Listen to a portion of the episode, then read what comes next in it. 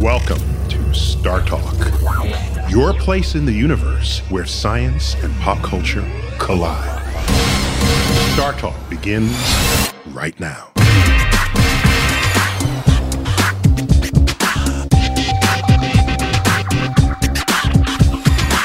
This is Star Talk Radio. I'm your host, Neil deGrasse Tyson. I'm your personal astrophysicist. I hail from New York City, where I serve as director of the Hayden Planetarium of the American Museum of Natural History, and you're all invited. I got with me in studio here in New York, Leighann Lord. Leighann, welcome back. Thank you. Love having you on the show. Good to be here. And this is the Cosmic Queries part.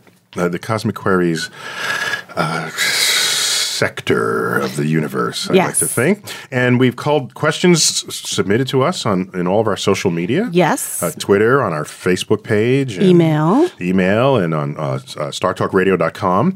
And so this is a hodgepodge, I think. Is that right? And I haven't seen them, and you've collected them, and you're going to hand them to me. Yes. And if I don't know the answer, I'll just say, I have no idea. Well, I can be honest right up front. I have no idea. Okay. So let's do this. All right. Go. We have a question and email that came from James Isaac Dagenhart. And he says, I have read about something called Modified Newtonian Dynamics. He reads a lot. That was introduced as being a possible model that doesn't presume the existence of dark matter. Does this have any credence, or is this pseudoscience sensationalism? Man, what an erudite question. Yes. Modified Newtonian Dynamics. That's otherwise known in the trade as MOND. Okay. MOND, Modified Newtonian Dynamics. And would that be an acronym? Yes, an acronym. When letters come together and you can pronounce them, all right? But the CIA is not an acronym, unless you said CIA. We actually spell out the letters. Okay. Yeah, IBM, not an acronym. Just putting that on the table. Got it. So what does he want to know? Oh, so people don't like explaining things that we don't understand by other things that we understand less. Okay. So the dark matter problem in the universe, where there's 6 times as much gravity out there than matter enough to account for it. Right. All right. I understand. Where did it come from? And when this problem was discovered, this is now, 80 years ago, it was called the missing mass problem. There's surely some mass out there, but we can't find it. Where is it? Because I see gravity from it. Mm-hmm. And so what's the solution? It is the longest standing unsolved problem in modern astrophysics, the dark matter problem. And so there are people who say it's not a matter problem. You just don't understand gravity. Because why do I think there's too much gravity? Because I used an equation of gravity that told me that. An equation handed to me by Isaac Newton, his universal law of gravitation. Okay. So I got his equation. I plug it in and I put in the numbers. It says the matter that's out there is not giving me as much gravity as I see. So MOND starts out with Newton's gravity because it knows that works for most cases. But these extreme cases in galaxies and galaxy clusters, there's an extra term there. There's an extra acceleration to account for the extra gravity brought to you by the matter that we've all known and loved. That's MOND, Modified Newtonian Gravity. And it has some interesting, successful applications, but it doesn't explain everything. No. For example, we need dark matter in the early universe to explain anything we know about the formation of everything in the cosmos. So they're still duking it out. And if I were to vote, I would say MOND is on its way out. But, really? Yeah, but it was there fighting for a while. Well, I mean, that's what science does. You come up with what's a plausible explanation at the time, and you test and see if it stands up, and if it doesn't, you throw it out. There's nothing wrong with a wrong idea. Right. At the time you put it in, if it helps you try to solve a problem. One of the greatest wrong ideas ever was the geocentric universe with the Earth in the middle. I thought you were going to say leg warmers. I used to have leg warmers. Oh, you better stop. I used to wear leg warmers. You little flash dancer. Well, I used to dance, I wasn't just wearing them because it was like, You were chilly? Wow. Yeah, I still have them, too. You are such a Renaissance. I put them on, and I point my toe and raise my leg. Yeah. Wow, Renaissance man. Well, not anymore. That was just, long ago. But anyhow, what else you got? In a galaxy far, far away. I have so MOND, there's still people working on MOND. Okay, even though they didn't get the memo, it's on the way out. And we still don't have dark matter completely understood. So until that happens, there'll be people still fighting the good fight, and that's science at its best. Yeah. Love it. All right. I have a question from Anil Virick, and it's about lightning. Where are these people? Do we know where they're from? You know, Anil did not say. Okay. Oh, wait. No, didn't say. No, didn't they say. Just sent the email. Okay, just an email. All right. Right now, they're from Gmail. What country is that? That's everywhere. Yeah, Gmail is dark matter. Now, I heard lately that lasers have been used to try to direct lightning strikes. The laser is shot into the thunderhead clouds, and the plasma flows the laser back. Is there a way to harness this energy and make lightning farms? Well, first of all, that's the first I've heard of this, and I think it's amazing. And I can even explain how it works, even though I only just learned of it. Because you're that bad. No, because... No. Cue music. I need a theme. You do. You're the shaft of science. What you talk about? Do you know I was listening to XM radio, 70s on 7, you know, because they have the 60s on 6 and 70s on 7. And on came the theme to Shaft. And I hadn't heard that in a long time. Who's the bad mother? Sex machine to all the chicks. And this goes on. And then immediately after that song, they didn't miss a beat. They played John Denver's Thank God I'm a Country Boy. And it was like, no. Hey, Mr. DJ, did you not take your meds today?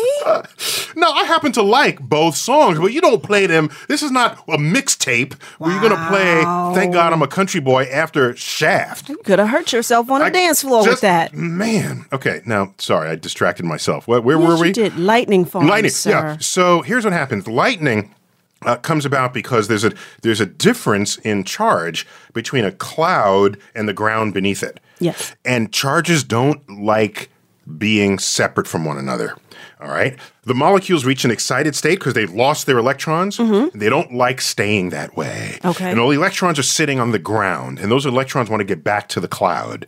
And so the cloud comes over, the electrons gather, and they're ready to rise up and reach the cloud again. Thus is born a lightning strike, which tells you that lightning goes from the ground to the cloud, not the cloud to the ground. Really? Now, so if you take a laser that's very high power and you ionize gas at the atmosphere in one place versus another, you can build charges around where the cloud is and force a lightning bolt to go where you say so.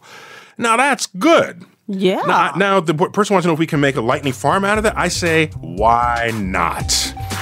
More of Cosmic Queries when we return.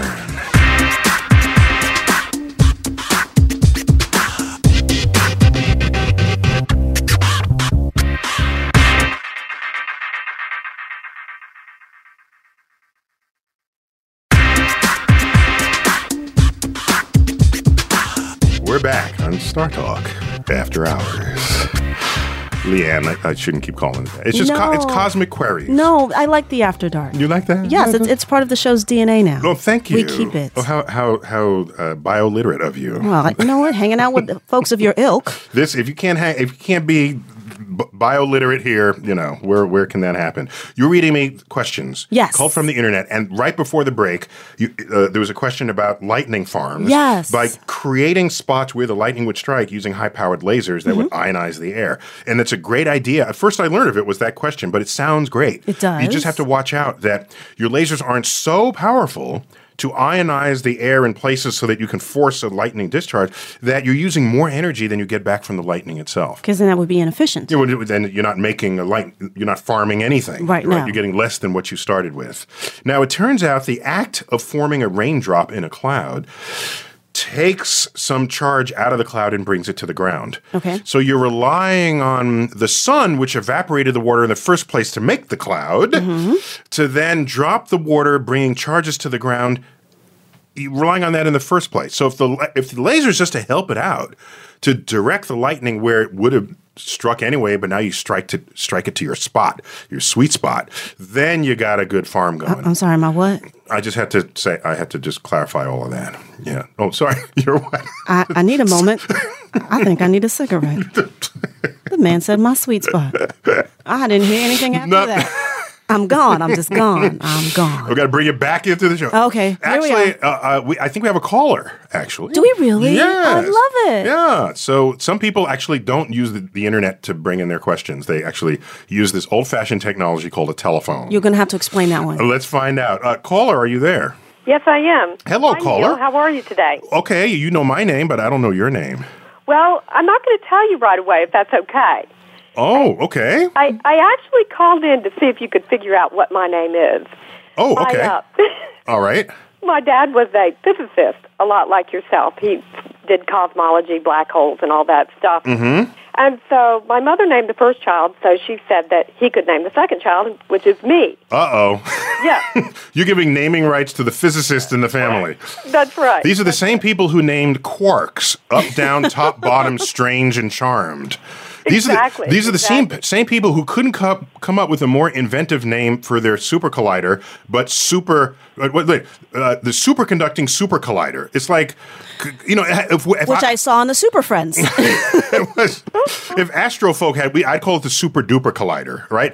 The physicist, I don't know if so have you led a disturbed life because of this? What name did you end up with? Well, I'm going to see if you can figure it out. Okay. I think he did a little better than that. All right. Okay, so my name is Deco, D-A-C-O. D-A-C-O. So, what do you think that stands for? I have no idea. Deco. Deco, but think of each letter as D representing something in an equation. It's something that would come out of the brain of a physicist. Okay, I'll give you a hint on the D. Well, let me try. Well, D could be like delta, perhaps, or D could be the little d as when you're taking a derivative in calculus. It. Oh, it is. That's you got the D. Okay, so DA, all right, would be a derivative of the variable A, and A could be acceleration. That's it. Oh, it is. I'm loving it. Oh, my God. Oh, it's like a movie. Okay. It's like a Dan Brown movie. You're figuring out the pieces. However, the first derivative of acceleration is hardly ever talked about because it's called the jerk. Did you know that? It's called the jerk. It's called the Steve Martin. The jerk. So okay. if you put on the brake in a car and then you start leaning forward, that's a constant lean. When a plane takes off on the runway, there's a constant pressure that you feel backwards. Mm-hmm. All right. So under constant acceleration, you're leaning. Right. If you change the acceleration, you jerk. Yes. Okay. That's how you go. Got it. If you're slowing down constantly, but then you slam on the brake, you jerk forward rather than lean forward smoothly. Okay. So the first derivative of acceleration will be the jerk. Okay. Well, let me give you a little hint on the C. It has something to do with E equals MC squared. Well, C would clearly be the speed of light, but I don't know what DA would be, though, relative to C as the speed of light. And then I thought O could be like a little o, so I don't know, the speed of light in a vacuum, perhaps. But I could, but other than that, I have no idea where he was going with this. Well, I think you answered the question, because I think it's the speed of light. So the way I understand it is that D is derivative, yes. A is acceleration, yes. C is the constant as in E equals MC squared, yes. And O is 0. So I'm thinking no change in acceleration at the speed of light, and that just makes me the speed of light. But again, I'm not the physicist. I don't really know. I just have to go on faith here. What, he didn't tell you? Well, he said it was an equation. Oh, okay. I think we still can work on this. You think so? Let me think about this some more. I'll give you the speed of light, but the DA, I don't know. Let me think this one through. I love it. That is such a great first date conversation. I know it's always been a topic of conversation. Really, that's so built in and wonderful. And just think, if I was a physicist, I would, have a great name, but I'm not. I can't get my head wrapped around all that math. I'll hook you up. No, I'll hook you up. I'm a writer, and I actually just debuted with my first novel. It's a thriller. It's called The Libra Affair. The Libra Affair. Yeah, Libra. And actually, it's relevant to you because the hero in it is a NASA scientist, and the heroine targets him. She's a lady spy because she wants to get a hold of his laser that's going up in space with SpaceX. The chicks dig the lasers. They like the laser. He's sending it up to zap space debris, which is really relevant today. and she wants to get a hold of it to vap a missile. But yeah, it's quite interesting, huh?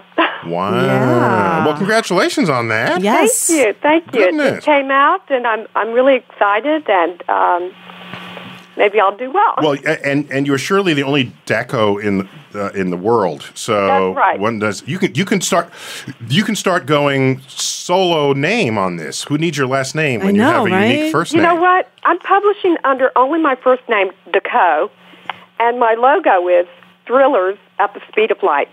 Ooh. You are so on it. What's the name of your book, hon? The Libra Affair. The Libra Affair. Libra, of course, is a constellation, one of the 12 of the traditional zodiac. Traditional, because they did change last year. Well, no, we've had 13 constellations forever in it. Oh, they just didn't mention it to other people? Every 2 years, people forget it, and someone announces it, and they think it's something new that got discovered. Wow. And, in fact, the symbol for pound in our world is what? Hashtag? No. Well, it can be that, but it's letters is what? LB. LB, which is Libra. Did you know that? Most people LB all their whole lives and don't know that means Libra. I had no idea. Yeah. You never stopped and thought, why does LB stand for pounds? No, dude, I really didn't. I had other fish to fry. Libra is the scales. And Libra is the constellation in the sky that has the star names that are the longest of all the others. How about that? Yeah. You would be hella great on Jeopardy. No. So I'm going to tell you. So two of the stars in the constellation Libra, one is Zubenelgenubi and the other one is Zubeneschamali. Wow. Zubenelgenubi? Zubenelgenubi and Zubeneschamali. Someone who listens to this show is naming their twins this as we speak. And it's your fault. So when you grew up, Deco, were you beaten up by other girls who... Well, they didn't beat me up. They were afraid of me because I was so unique. I had this unique name. She's the speed of light. How could they catch her? That's there right. You go. They couldn't catch me. You got it. Well, I'm going to keep working on your thing. Now, did you have a question, or was your question what was the meaning of your name? Well, I wanted to see if you could figure out what my name meant. Okay, I think I can do better than just representing them as single symbols, because maybe they come together in some important way. Well, that would be interesting because I've got on my website this meaning, and if I'm wrong, boy, I need to correct that. Let me see if I can. The whole literary world believing that I'm the speed of light. No, we can still get the speed of light in there because C is the speed of light. We're not going to argue that. Okay. Let me work on it, and we'll get back to you. Okay, super. Thank you so much for taking my call. Well, happy to have you on. Well, thanks for calling Star Talk, the Cosmic Queries edition. So Leighann. Yes. Yeah. So what was your mother smoking when she named you? Listen. You asked what my dad was smoking because this is what happens when you let fathers name their kids. Oh, is that what that is? Yes. Yeah. My dad was a big fan of Vivian Leigh. Oh. That's how I got the Leigh, and then they just tacked on the "an," so people think I'm from the South, and I'm not. Yeah, Leighann. Where's your accent? Yeah, but you're from Brooklyn or something. I'm from Queens. Queens. Excuse me. Yeah. Come on, get it right now. So I got like 15. Seconds. Is there a 15-second question there? No, man, there's really not. These are emails. People did not feel constrained in any way. We have novel-sized questions. Oh, because if it came over Twitter, they contained it in 140 characters. They would contain themselves. Email, people are not containing themselves. All right, well, we'll get back to a longer question on the cosmos in the Cosmic Queries edition right after this.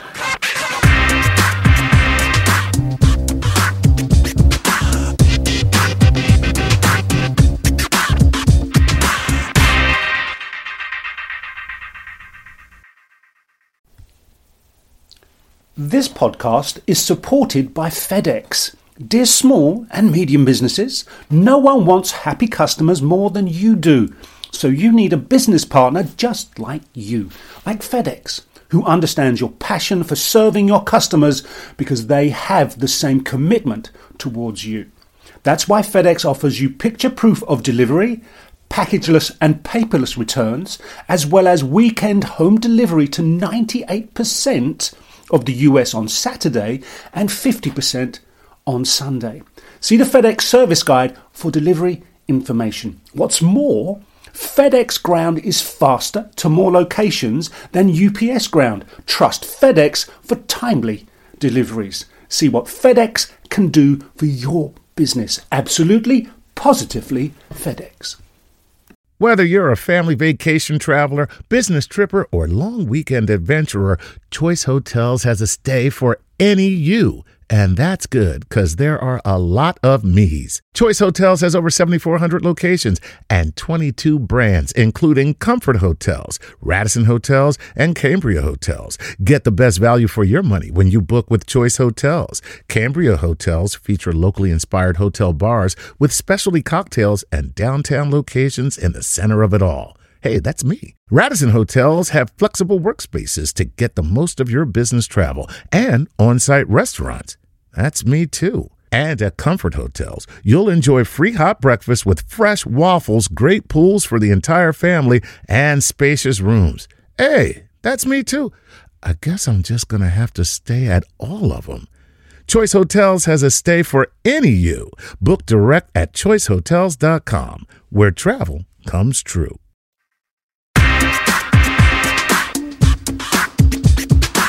We're back to the Cosmic Queries of Star Talk.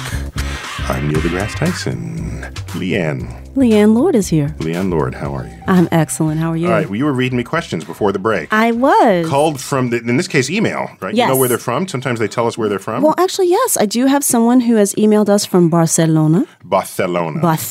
Yeah. Yes. They had the lift. Yes. And this is from Joan. Beautiful city, of course. Of course. Yeah. I wouldn't know. You got to get out. I don't get out. Well, no, I get out. I just haven't been there. Okay. This is from Joan Ginpere or Ginpere, I'm not sure. And she says, congratulations on this great show. And it makes my daily 2-hour train trips to work a lot easier. So we're helping people on their commute. Wow. This is fantastic. Mm-hmm. Now, she says that some time ago, Stephen Hawking said that in a contact with an advanced civilization, it could turn very bad for us, same as when Europeans went to America. So can the potential risks of contacting an alien civilization somehow be evaluated? I guess that according to the history of only advanced civilization that we know so far, it doesn't look pretty for us. Yeah, so all of our worries derive entirely from the fact that anytime we did that, we totally messed over the folks that we came upon. Just a bit. And the analogy here is that if anybody visits us, that means they cross the vast emptiness of space in some kind of vehicle that is beyond our capacity to accomplish. Right. Because we're not doing that. Right. Which would make them more advanced than we are. Mm-hmm. They're not coming over in Range Rovers as well. A. B, now they come over. In all the cases where the Europeans went to the New World, they had greater technologies than the people they came upon. Mm-hmm. And it's always been bad for the people with the lesser technologies. So the fear factor that Stephen Hawking is expressing is more a fear of how he knows we would treat other people than it is from any actual knowledge of how an actual alien would treat us. So, in fact, he's holding up a mirror to our own cultures and our own motivations.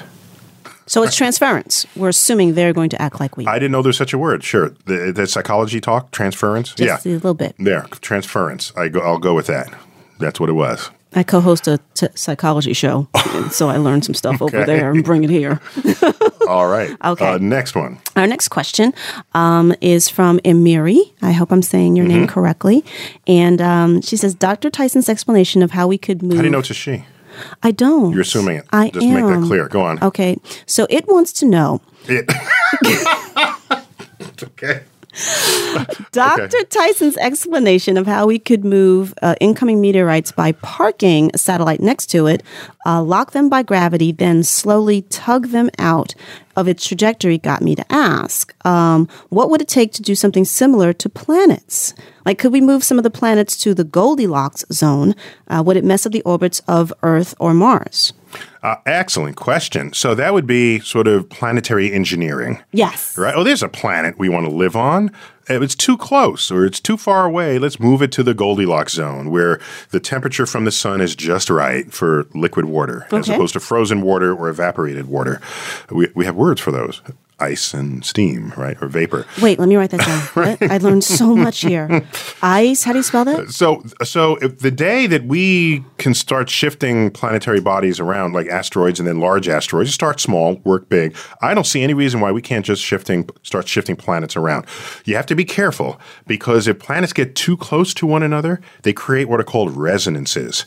And when you have a resonance, it means one planet does not orbit freely. It's locked in place relative to another planet.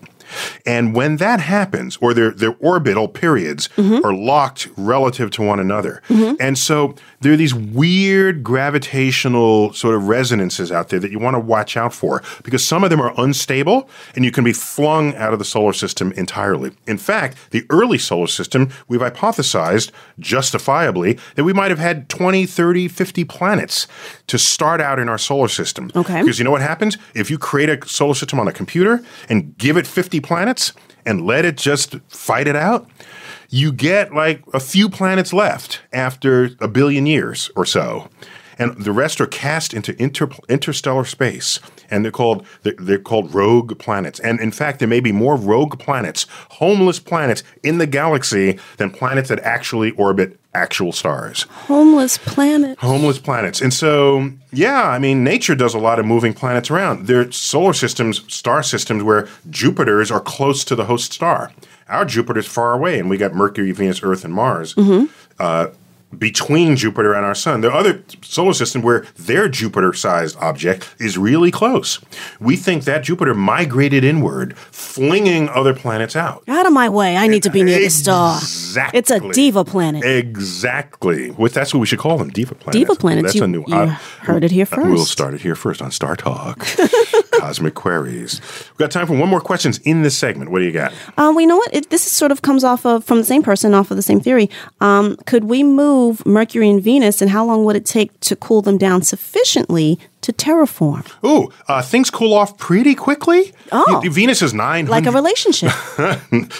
Venus is hot enough to like melt lead and zinc, and I calculate it would take 9 seconds to cook a pizza on your windowsill. But then a geekier person than I am corrected me and said, no, you left out the radiative effects of the atmospheric, the thermal, and so it actually would take a fraction of a second to cook. We got it. Wow. When we come back, more on cooking pizza on Venus. Cosmic Queries after hours.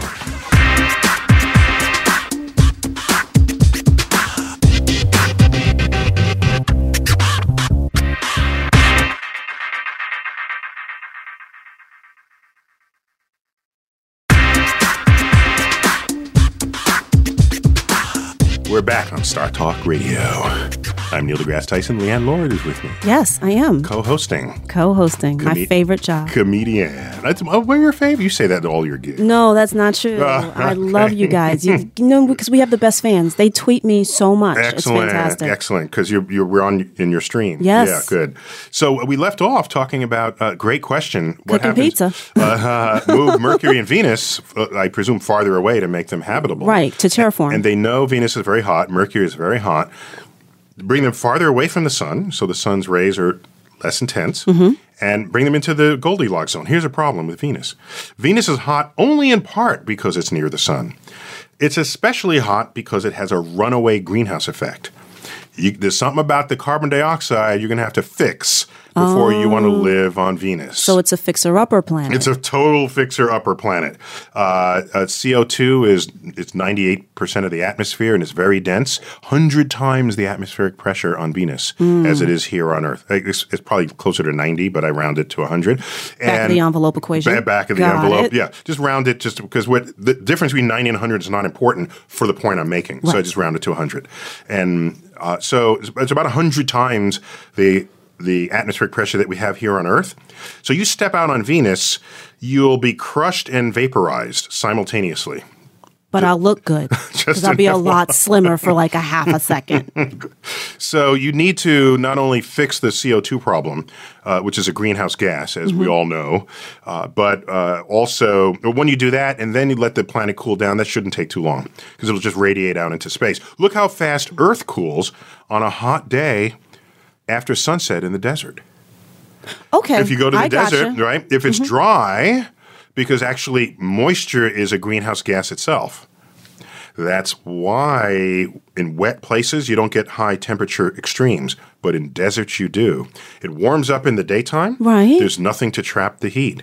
There's certainly no carbon dioxide and no water vapor. The heat escapes rapidly. Temperature drops 20, 30 degrees within a few hours. You know what? I'd always wondered that. That's why the deserts have huge temperature extremes and other places. Hawaii does not. Okay. Completely surrounded by water. Now, is that because the really hottest part of the day is really the end of the day because you still have that heat being hottest part of the day is when the sun's rays are it's most intense. Mm-hmm. Well, that would be high noon. However, there's a time delay. Mm-hmm. That's when the sun's rays are most intense hitting Earth. Right. But the sun does not heat the air.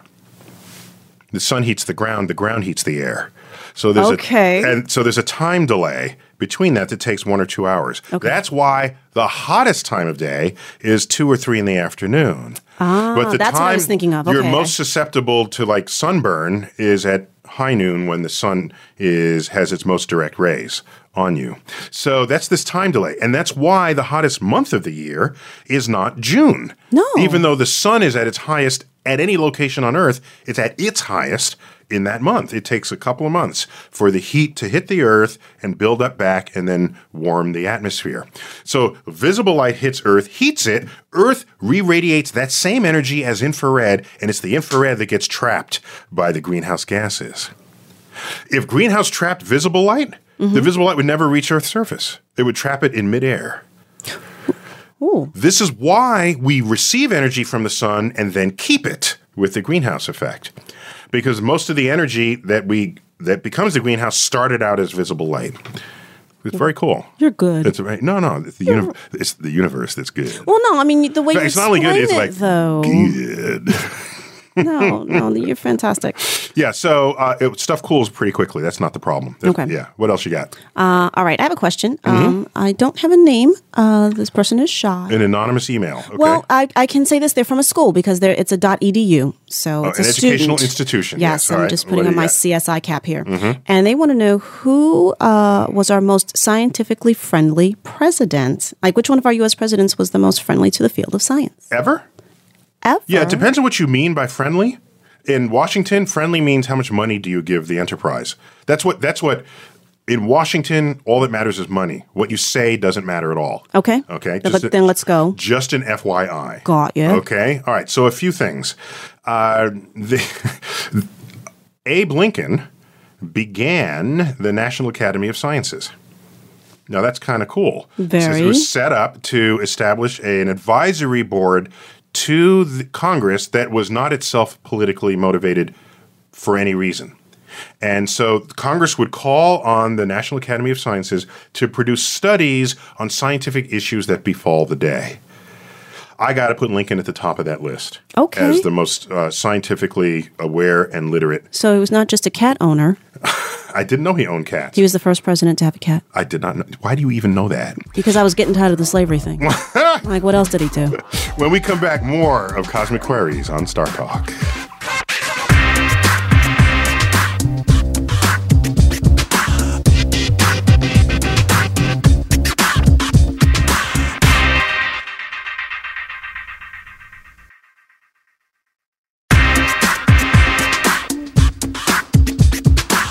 Star Talk, Cosmic Queries. Leighann Lord with me here in studio. You didn't say my favorite line. What is that? Star Talk, Cosmic Queries after dark. It exists in the dark.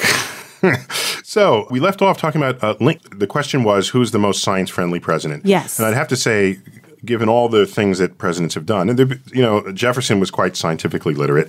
President Obama has mentioned science in practically every speech he's given. I know.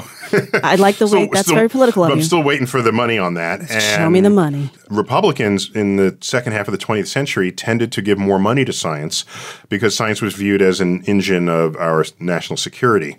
So it wasn't so much that they were curious about the frontier, but just that science was good for war, essentially, mm-hmm. and for winning wars. But Lincoln, there's another bit about Lincoln.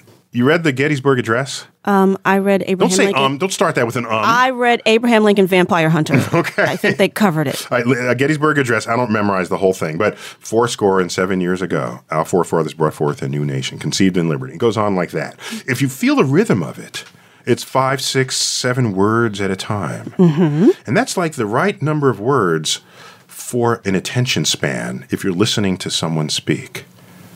Think about that. Okay. Yeah. And then I thought about it and I said, why is this speech so effective? Of all the speeches given by all the politicians, this one is up on the wall and there are no complex sentences within it.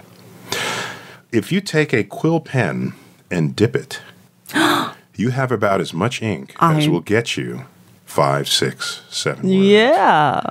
And it occurred to me that feather pen writing of speeches forces a rhythm in your communication that is the perfect marriage of words on a page and words to the ear. So to this day, when I'm preparing an important speech, I will write that speech with a quill pen. No. Or I will dip my fountain pen unfilled. The fountain pens can store ink, so that doesn't count. It's unlimited ink until you run out. I will not fill it, and I will dip it in a well, and I will write it out that way. And that forces me to contain the ideas in morsels, in parcels of information, which then is my hope that the listener will embrace. Love it. And so I have a collection of fountain pens and quill pens. I do too. I just go there. I'm a pen person. Just what I do. We've talked about this. And sometimes I go all the way, if I'm writing with a quill pen, I like candles, because that's how... Well, that's how it should be done. That's how... If you're going to go there... Do you put on the powdered wig? I need a picture of you in the powdered wig. This is fantastic. No, I don't do wig. No, then you're... Come on now. Then you're not doing it the whole way. Oh, come on. So now we're going on to Cosmic Queries lightning round. Lightning round. Let me get the bell. Test it. There we go. All right, let's do this, Leighann. All right, lightning round, my favorite. All right, this is from Mike Hall, and he wants to know, are there valuable resources that are easier to obtain from space than drilling into the Earth for? They're not easier to get to, but oh, so you want them. Ooh. Because on Earth, we fight wars over resources that are underfoot. We do. And the universe is an unlimited supply of all the resources that we fight each other to get down here on Earth. So whether or not they're easier to get, they're better to get. Next. Got it. Yeah. All right. Next question is from Chris Van Gundy. How can we determine the difference between a brown dwarf and a large rogue planet? Ooh, it's hard. Brown dwarf is a star that didn't make it, and a large rogue planet is just a big old chubby planet. There are astrophysical differences between the two, but they're very hard to notice from a distance. So it's very hard. It's one of the big challenges. And we got low mass star people and high mass planet people meeting in the dark of night trying to solve that problem. You said chubby planet. Next question is from Peter O'Hara. And he says, can you give us your take on parallel universes? They sound really cool. I agree. Parallel universes are awesome, but you should think of them not as parallel to one another, but as the consequence of the multiverse. In the multiverse, you have multiple universes popping out of some original distortion of the fabric of space and time. We are just one of multiple universes, hence the multiverse. And so there could be other universes adjacent to us in a higher dimension, and we would never know it. I think of them as parallel universes. Next. Nice. Joshua Jenkins wants to know, why does the Earth spin in the direction it does? And what if Earth started spinning twice as fast as it does now? Ooh, okay. So we spin this direction because, I'm going to say it exactly physically. You ready? Yes. That is the direction of the angular momentum of the entire solar system. The sun. So we're going with the flow. Beautiful. We are going with the flow. The sun spins that way. All planets orbit that way. The moons orbit that way. Everybody is going counterclockwise as viewed from the top. Now, why do they want to spin up Earth? I don't know. That would halve the length of the day. There would be 12-hour days instead of 24-hour days. Oh, I can't get enough done. The act of spinning us up, okay, we'll feel that. That would not be a good day on Earth. All right? Okay. You will know when Earth starts spinning faster. Well, you know what will happen? Stuff behind you will run into you, and you'll be flattened against it, and you'll be a pile of goo on the wall behind you. Because right now you're moving 800 miles an hour with the rotation of the Earth. Mm-hmm. If you all of a sudden start going 1,600 miles an hour, something came in behind you to push you to do that, and that will flatten you into a pile of goo. Next. Yeah, not with it. Fast. Ray Day, what would your opinion be on the seemingly regularity of mass extinctions on Earth? They're not really regular. There's some analysis where you can see, every 20 million years things go extinct, but you have to cut the data in a way that makes it look that way. If you don't cut the data, the regularity is not really there. Okay. So extinctions happen kind of randomly, and we are in the middle of what's called the 6th great extinction on Earth, and that extinction is caused by humans. We got to run. Oh. Gotta go. That's it. Wow. Star Talk, brought to you in part by the National Science Foundation. Leighann Lord, great having you. Thank you. I'm Neil deGrasse Tyson. As always, keep looking up.